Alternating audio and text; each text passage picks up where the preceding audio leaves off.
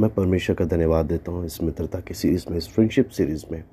आज हम लोग सेल्फिशनेस या स्वार्थीपन के बारे में अध्ययन करेंगे।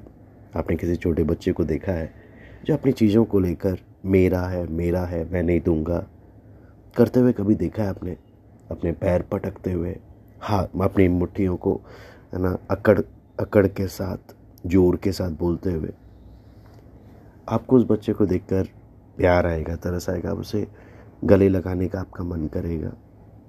लेकिन आपको मालूम है जैसे जैसे आप बड़े होते हैं, ये आदत ख़त्म नहीं होती, बल्कि ये और बढ़ती जाती है।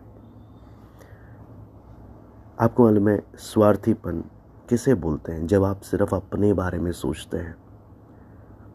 अगर आप स्वार्थी हैं, आप चीज़ों को लेकर तो आप हमेशा अपने लिए चीज़ों को जमा करते जाएँगे, चाहे आपको उसकी ज़रूरत ना भी हो। अगर आप अवसरों को अपॉर्चुनिटीज़ को, मौक़ों को लेकर स्वार्थी हैं, आप हमेशा अपने आप को पहला स्थान देंगे। अगर आप ध्यान देने के विषय में स्वार्थी हैं तो आप हमेशा ध्यान देंगे। आप हमेशा इस बात पर गौर करेंगे कि हर किसी का ध्यान आपकी ओर हो। आपको में स्वार्थीपन ठीक उलट है प्रभु यीशु की शिक्षा। को प्रभु यीशु की शिक्षा से। स्वार्थी व्यक्ति कहता है कि सब कुछ मुझे चाहिए।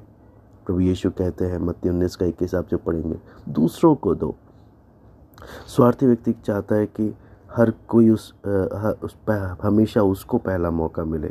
प्रभु यीशु मत्ती बाईस का उनतालीस से पढ़ेंगे दूसरों को प्रथम स्थान दो है ना? तो स्वार्थी व्यक्ति कहता है मेरी और ध्यान दो। प्रभु बोलते हैं जो आखिरी था वो पहले होगा जो पहले वो आखिरी हो जाएगा। तो इससे हमें क्या चीज़ समझ में आता है कि स्वार्थी होना, प्रभु यीशु जो हमसे चाहते हैं ना, उससे ठीक उलट है। अगर प्रभु यीशु ने दोस्ती बनाई है तो ये स्वार्थी होना दोस्ती के लिए कितना हानिकारक है। आपको में अच्छी दोस्ती देने में, दूसरों को देने में, दूसरों का ध्यान रखने में, दूसरों की चिंता करने में, दूसरों का आदर करने पर आधारित है।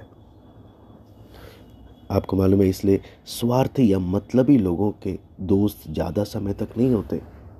स्वार्थीपन एक ऐसा आदत है जो दोस्ती को ख़त्म कर देता है। अगर आप अच्छे दोस्त चाहते हैं तो मतलबी होना या स्वार्थी होना आप बंद करें। मेरी प्रार्थना है प्रभु इन बातों को आपको समझने के लिए मदद और सहायता करें। प्रभु, आपको आशीष दें।